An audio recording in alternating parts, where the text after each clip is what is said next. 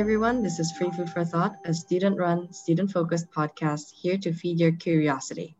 I'm Sabrina. And I'm Simon. And today we're sitting down with Katherine Mangu Ward. Katherine Mangu Ward is editor in chief of Reason, the magazine of free minds and free markets. She started as Reason as an intern in 2000 and worked at the Weekly Standard and the New York Times before returning to Reason. Mangu Ward is a graduate of Yale University, where she received a BA in philosophy and political science. At Reason, she leads a publication that covers issues important to libertarian values. Her writing has included commentary on issues ranging from the ethics of non-voting to job automation to plastic bag bans. She is a co-host of the Reason Roundtable podcast. Mangu Ward's writing has appeared in the Wall Street Journal, the Washington Post, the Los Angeles Times, and numerous other publications. She is a current commentator on radio and television networks such as National Public Radio, CNBC, C-SPAN, Fox Business, Fox News Channel, and MSNBC. She's a Future Tense Fellow at New America. Thank you for joining us, Ms. Mangu Ward. Thanks for having me on. So Ms. Mangu Ward, one of the few questions that we like to ask our interviewees is a question about an, an inflection point in their lives, perhaps a point where they had to pivot from where they were from the trajectory of their lives they were currently on, either personal or professional, or maybe even a mix of both. Do you think you could share a moment with us? So I would say the story of my adult life has been one of a surprisingly straight trajectory. Um, that's not at all common, I find, um, especially among journalists who tend to be seekers. They tend to be people who maybe take a couple of different paths before they wind up where they are. Um, I can arguably trace the job I have today, which is the editor of a libertarian magazine, to a book I read when I was 15. Um, it was just to fully live the cliche, the Fountainhead. Um, Ayn Rand is, uh, for better or for worse, a sort of major recruitment vector into libertarianism. I think that was more true um, in the 90s when I was a teenager, but um, in many ways, the job that I have today is exactly the job that 19 year old me desperately wanted. Um, and so, you know, in a way, I think I'm, I'm going to do a terrible job of answering your question, which is I haven't had a lot of pivots. I guess I, I will say that initial reading of Rand and kind of opening up my mind um, to the ideas of political philosophy and, um, and the sort of economics of free markets um, was itself a pivot. I was raised in, a, in Washington, D.C. I was raised in a good um, liberal democratic home by uh, parents who uh, were very typical DC types. And um, though I still live in Washington, DC, uh, the the hopes that my parents might have had for me, I would say, have not come to fruition. So in that sense, there's your pivot. Okay. Um, so I guess yeah, did, did growing up in DC influence your politics in any other way other than just kind of, uh, I guess, becoming kind of the antithesis of, of what your parents were? Sure. I mean, I, I think the thing about uh, Washington, D.C. is that people use it as synecdoche, right? Sometimes when you're reading articles about politics and policy, people say, you know, in Washington, D.C. today, this was decided. Um, and that's really, um, you know, it's a false picture of the city in so many ways. D.C. is a very diverse and interesting place. And I think living here has kept me from depersonalizing government. I think it's easy both to think, well, policymakers are going to do the right thing. Those guys know what's up. They're the experts. And, you know, I can see those guys in the bars around here, or at least I could before COVID. And uh, they're just a bunch of dummies like the rest of us. Uh, at the same time, I think libertarians can often think, oh, everyone in DC is evil. And that's not true either. Um, people who run the government are human beings and they are fallible in the way that humans are fallible. I knew that growing up and I still see it every day, um, or again, used to uh, back when I left my house. So to follow up on that point, how have you balanced your personal life versus your professional career being constantly surrounded by essentially the material or like the topics that you write about for for your uh, journalism um, profession essentially? Yeah, I think it is hard um, as a journalist to to not always be on or not always be engaged. Uh, you know, I know lots of people who are always trying to do technical workarounds to that solution. So they say, you know, oh, I, I leave my phone outside the bedroom or I don't, you know, log on to Twitter until this time of day. Uh, I will say I am not a compartmentalizer in that way. I just kind of accept that my personal life and my professional life and my recreational interests are all one and the same. Um, and I think, you know, if that doesn't make you unhappy, then it's fine. I mean, this is sort of the flip side of the ideal that you know it doesn't doesn't feel like work if you love what you do. Now of course my job still feels like work a lot of the time uh, and maybe more so this year than ever before. But um, i just don't mind that my professional life and my personal life kind of uh, interrelate very deeply. Um, and and for me that that works out well. And it means i hope that occasionally i'm finding story ideas or making story assignments or meeting a writer or a freelancer or a source um, at a time when I'm not looking.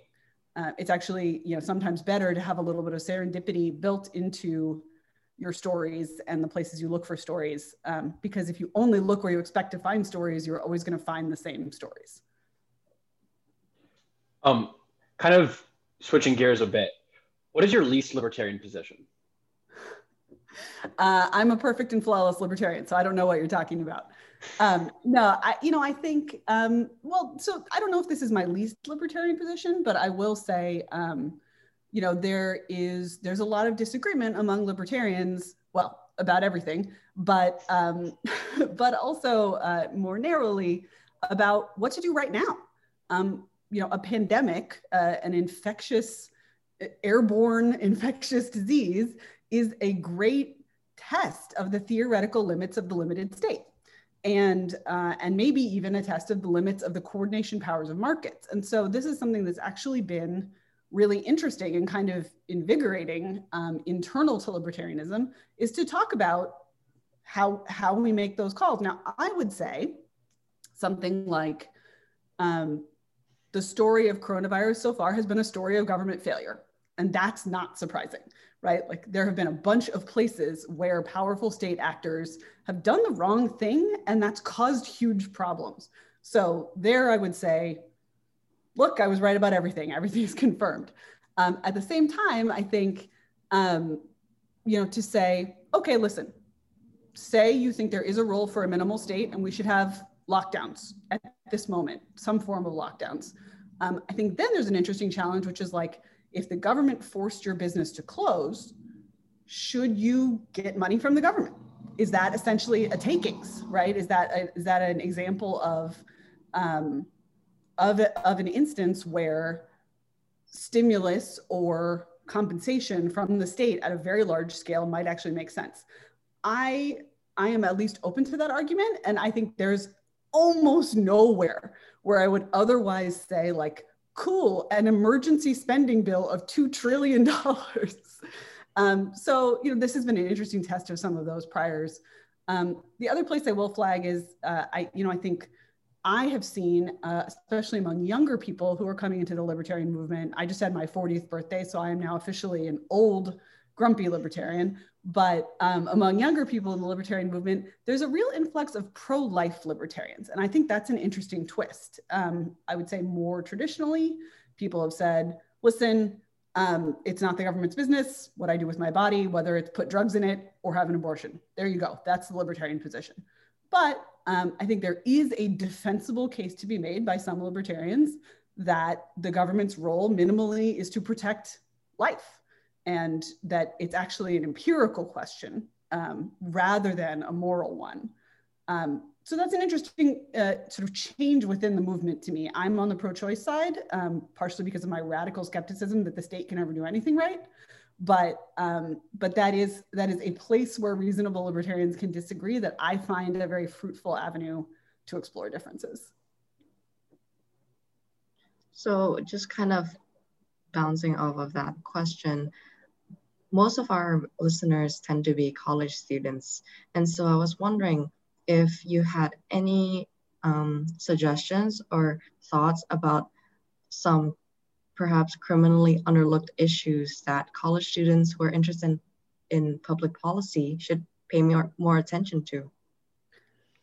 I guess I would go a little bit um, macro in my response. And I would say um, that you really shouldn't, as a college student, listen to people who tell you that an issue that you're interested in is too much of a reach to be practical. When I was an undergrad, people thought it was hilarious that I argued frequently and regularly for legalizing drugs. Like that was just like, you adorable idiot. Good luck with that. And, you know, not to say I told you so or anything, but we're kind of in the middle of legalizing drugs right now. It's a pretty big deal.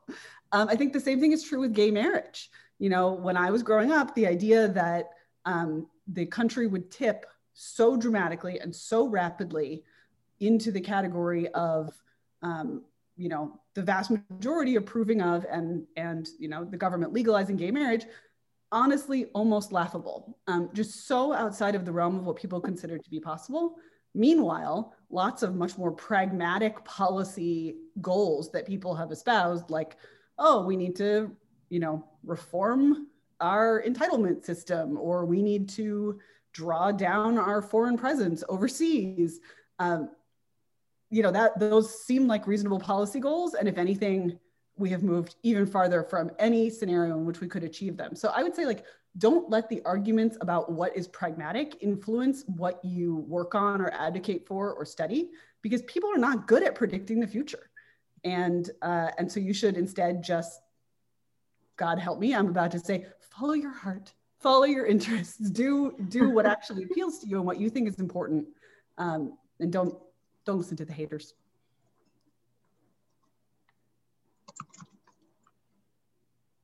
Um, and I guess like a, corollary to that question is, are there any issues that you think are kind of like over discussed or over studied that we should probably just stop talking about now? Um, I guess I've just positioned myself to really not be in a good place to answer that question since I've, I've said ignore people who make predictions. But uh, I will say I genuinely don't understand the obsession with the universal basic income. This sort of like Andrew Yang, this is going to solve all our problems solution. Um, there are even many libertarians who, who like that idea, who think that it has promise. And maybe I'm wrong and that's where we're headed. But um, to me, it's pretty clearly going to be an and, not an or. That is, if we end up with something like a universal basic income, we're going to layer it on top of our already overcomplicated, opaque tax and subsidy system for individuals. And so it's not going to do any of the things that are important to me. Um, you know, what I would like to do is see systems where um, there's less distortion in the markets, where there's more clarity for individuals, where there's less wasted effort on compliance. Um, all those reasons theoretically make a universal basic income appealing, um, but I am deeply skeptical that we can actually uh, pull that thing off. So uh, I would say that's one area. Um, you know, the other is um, kind of the, the broader question of how we see the US's role in the world, right? There is this sort of very, very important question of how interventionist we are abroad. Um, the inertia in the halls of Congress, in particular, is so strong. It is so hard to draw down our presence anywhere um, that I really admire and appreciate the people who invest effort there but I personally am out of juice on that issue. um, and, you know, I, I will always say, you know, we should be dramatically less involved in the affairs of other nations uh, across the board. But the advocacy on individual conflicts, especially under the Trump administration, um, where he sort of has frequently talked a good game and then done the opposite, um, I, I have found it to be an exhausting cycle, and it's not one that was unique to Trump. So moving away a little bit from the political science or political philosophy of your work and a little more in the through the journalism lens, it's no secret that there has there seems to be a lot of upheaval in journalism over the past few years, and perhaps with the most quintessential example being the controversy surrounding Senator Tom Cotton's op-ed in the New York Times. How have you navigated this shifting landscape as a leader in the field of journalism? So I think that's a, a, great way to phrase the question because I think those two things are related. The idea that um, there is this important debate about the appropriate limits of expression in the pages of a particular publication and the broad-based upheaval in the industry, um, th those things are inextricable. So, you know, I would say um, Reason Magazine has been a nonprofit um, since I think 1978. Um, I love it that people are now discovering the model of nonprofit journalism and how it can work for them uh, because because it really has worked well for Reason. Um, you know, I think it's also important for us.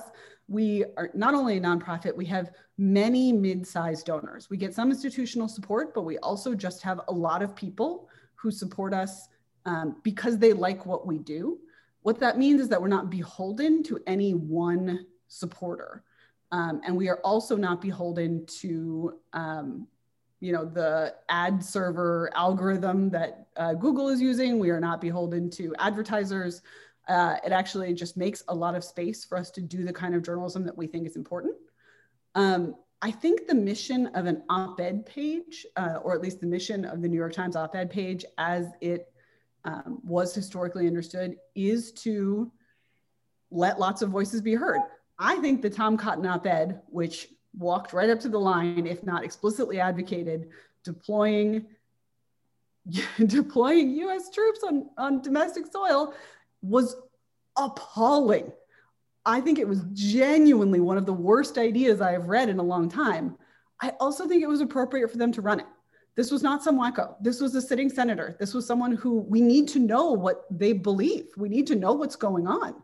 Um, and so I think, you know, that's to me, that's the line where I always want to be um, walking when I'm reading an op ed page of a major newspaper. I don't think that's the same obligation for an ideological publication like Reason. So Reason says, hey, here's our thing. We do free minds and free markets. We're a libertarian paper.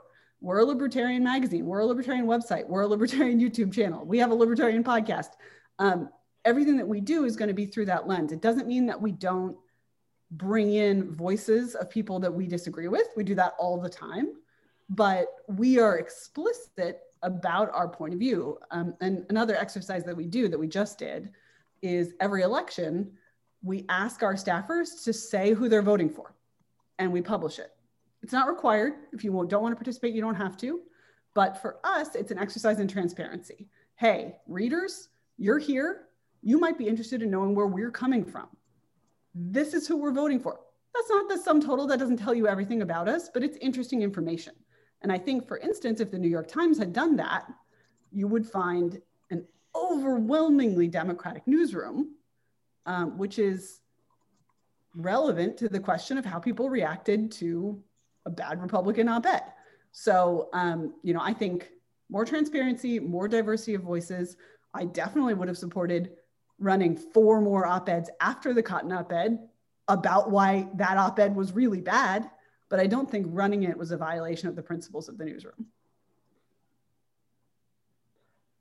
Um, maybe a quick follow up. Uh, is does Reason have any other idiosyncrasies that you're particularly proud of beyond just being kind of like the premier libertarian publication? Uh, that's a good question. I mean, we were we were quite early as far as these things go in pivoting to video. Um, there's sort of a joke in the news industry, in the journalism industry, uh, pivot to video and then pivot to dust, um, because a lot of publications, um, you know, didn't didn't execute that super well.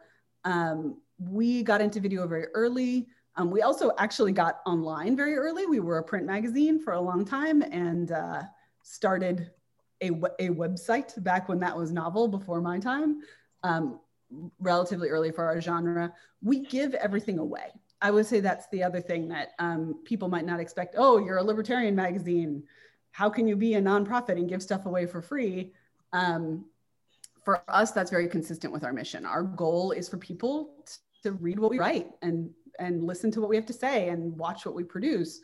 Um, for us, that means that while we do have, for instance, subscribers to the print magazine who get earlier access to articles, in the end, because we are a 501c3, because we are mission driven, what's really important to us is that our ideas get out there, that maybe the right state legislator reads it and introduces a bill, maybe the right uh, lawyer reads something and takes on a new client, just things like that are one of the ways that we measure our success.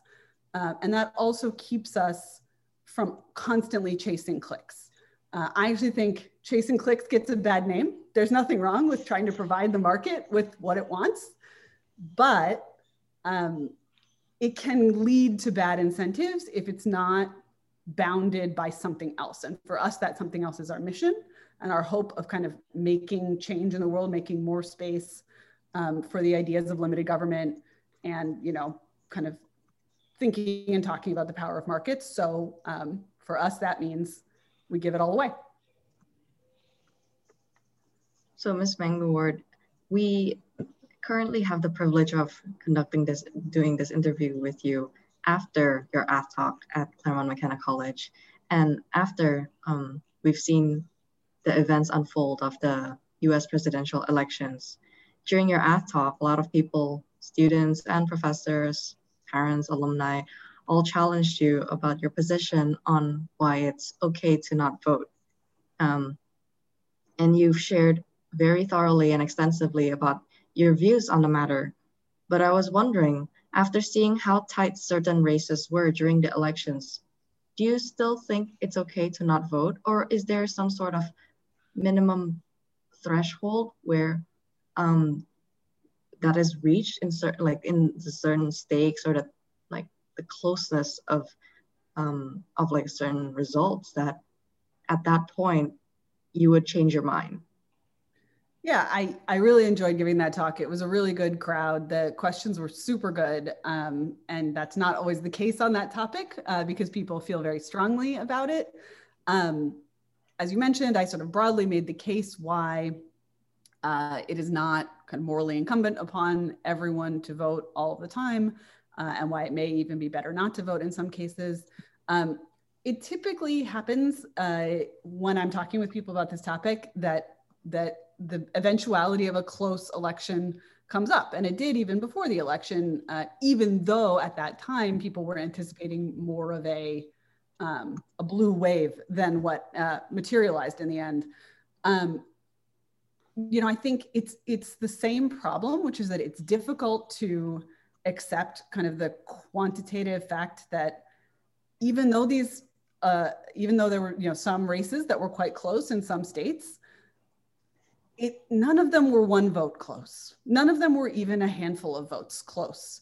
Um, and that really is what we're talking about. I don't have 10,000 votes. So if the race is within 10,000 votes, me voting still doesn't sway the outcome. Um, and I, I know that that's, it feels unsatisfactory. And the closer the election, I do think the more of an imperative there is to vote. I just think the election has to be very, very close before that kicks in. Um, that's why in my articles about this and in my talk about this, what I say is the rule is actually not don't vote the rule is if you have a genuinely reasonable belief that your vote might influence the outcome of the election and you care about the outcome of the election, feel free to vote. Um, but I just don't think that those conditions obtained, even in 2020, even in the close races. Um, and for me, the second part is important. You know, I I was no fan of Donald Trump. Obviously, did not vote for him, um, and yet um, I have real questions about what kind of president Biden will be and what kind of policies will be enacted under his administration. And I think that matters. You know, to say one guy is worse than the other, I think true. To say one guy is good enough that I'm going to go out and vote for him, Biden didn't get me there.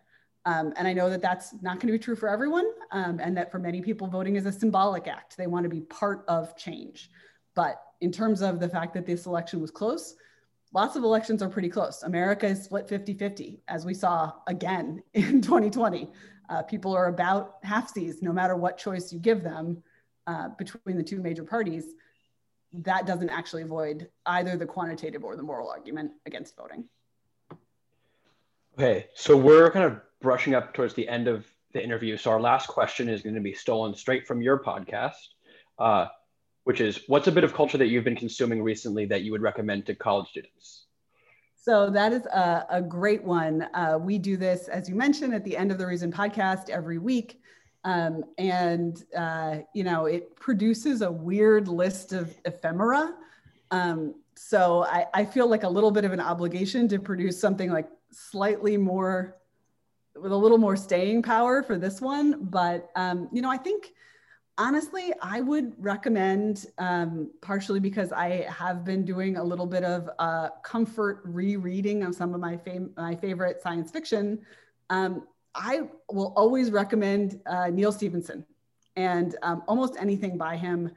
Um, my favorite book by him is Snow Crash, um, which is also uh, relevant to some of the conversations we had earlier in the podcast. It's a portrait of a place where the state is kind of vestigial, essentially a, a you know a market anarchism. Um, I find that to be very interesting. It was very formative um, in my early years when I was thinking about um, how to answer the question: What does the world look like if government doesn't do the things government normally does? Um, and I think that's that's a question I would love for college students to consider a little bit more. Is it true that those things just don't get done, or will people figure out ways? Um, but almost anything by Neal Stephenson is my what I'm consuming recommendation uh, for your podcast today. Unfortunately, that is all the time we have for today. Thank you so much, Ms. Mangu-Ward, for joining us. And to all our listeners, remember to stay hungry. Thank you.